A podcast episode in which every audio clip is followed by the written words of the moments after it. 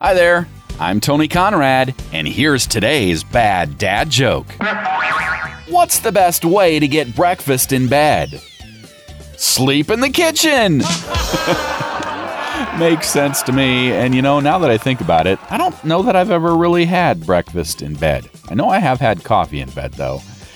I am Tony Conrad. I would direct you to our Facebook page for this podcast, facebook.com slash bad dad joke facebook.com slash bad dad joke. Do me a favor, like that page, and you can even share your bad dad jokes with me there, so maybe I could share them here. I want to thank you for listening and remind you to come back again tomorrow for another bad dad joke.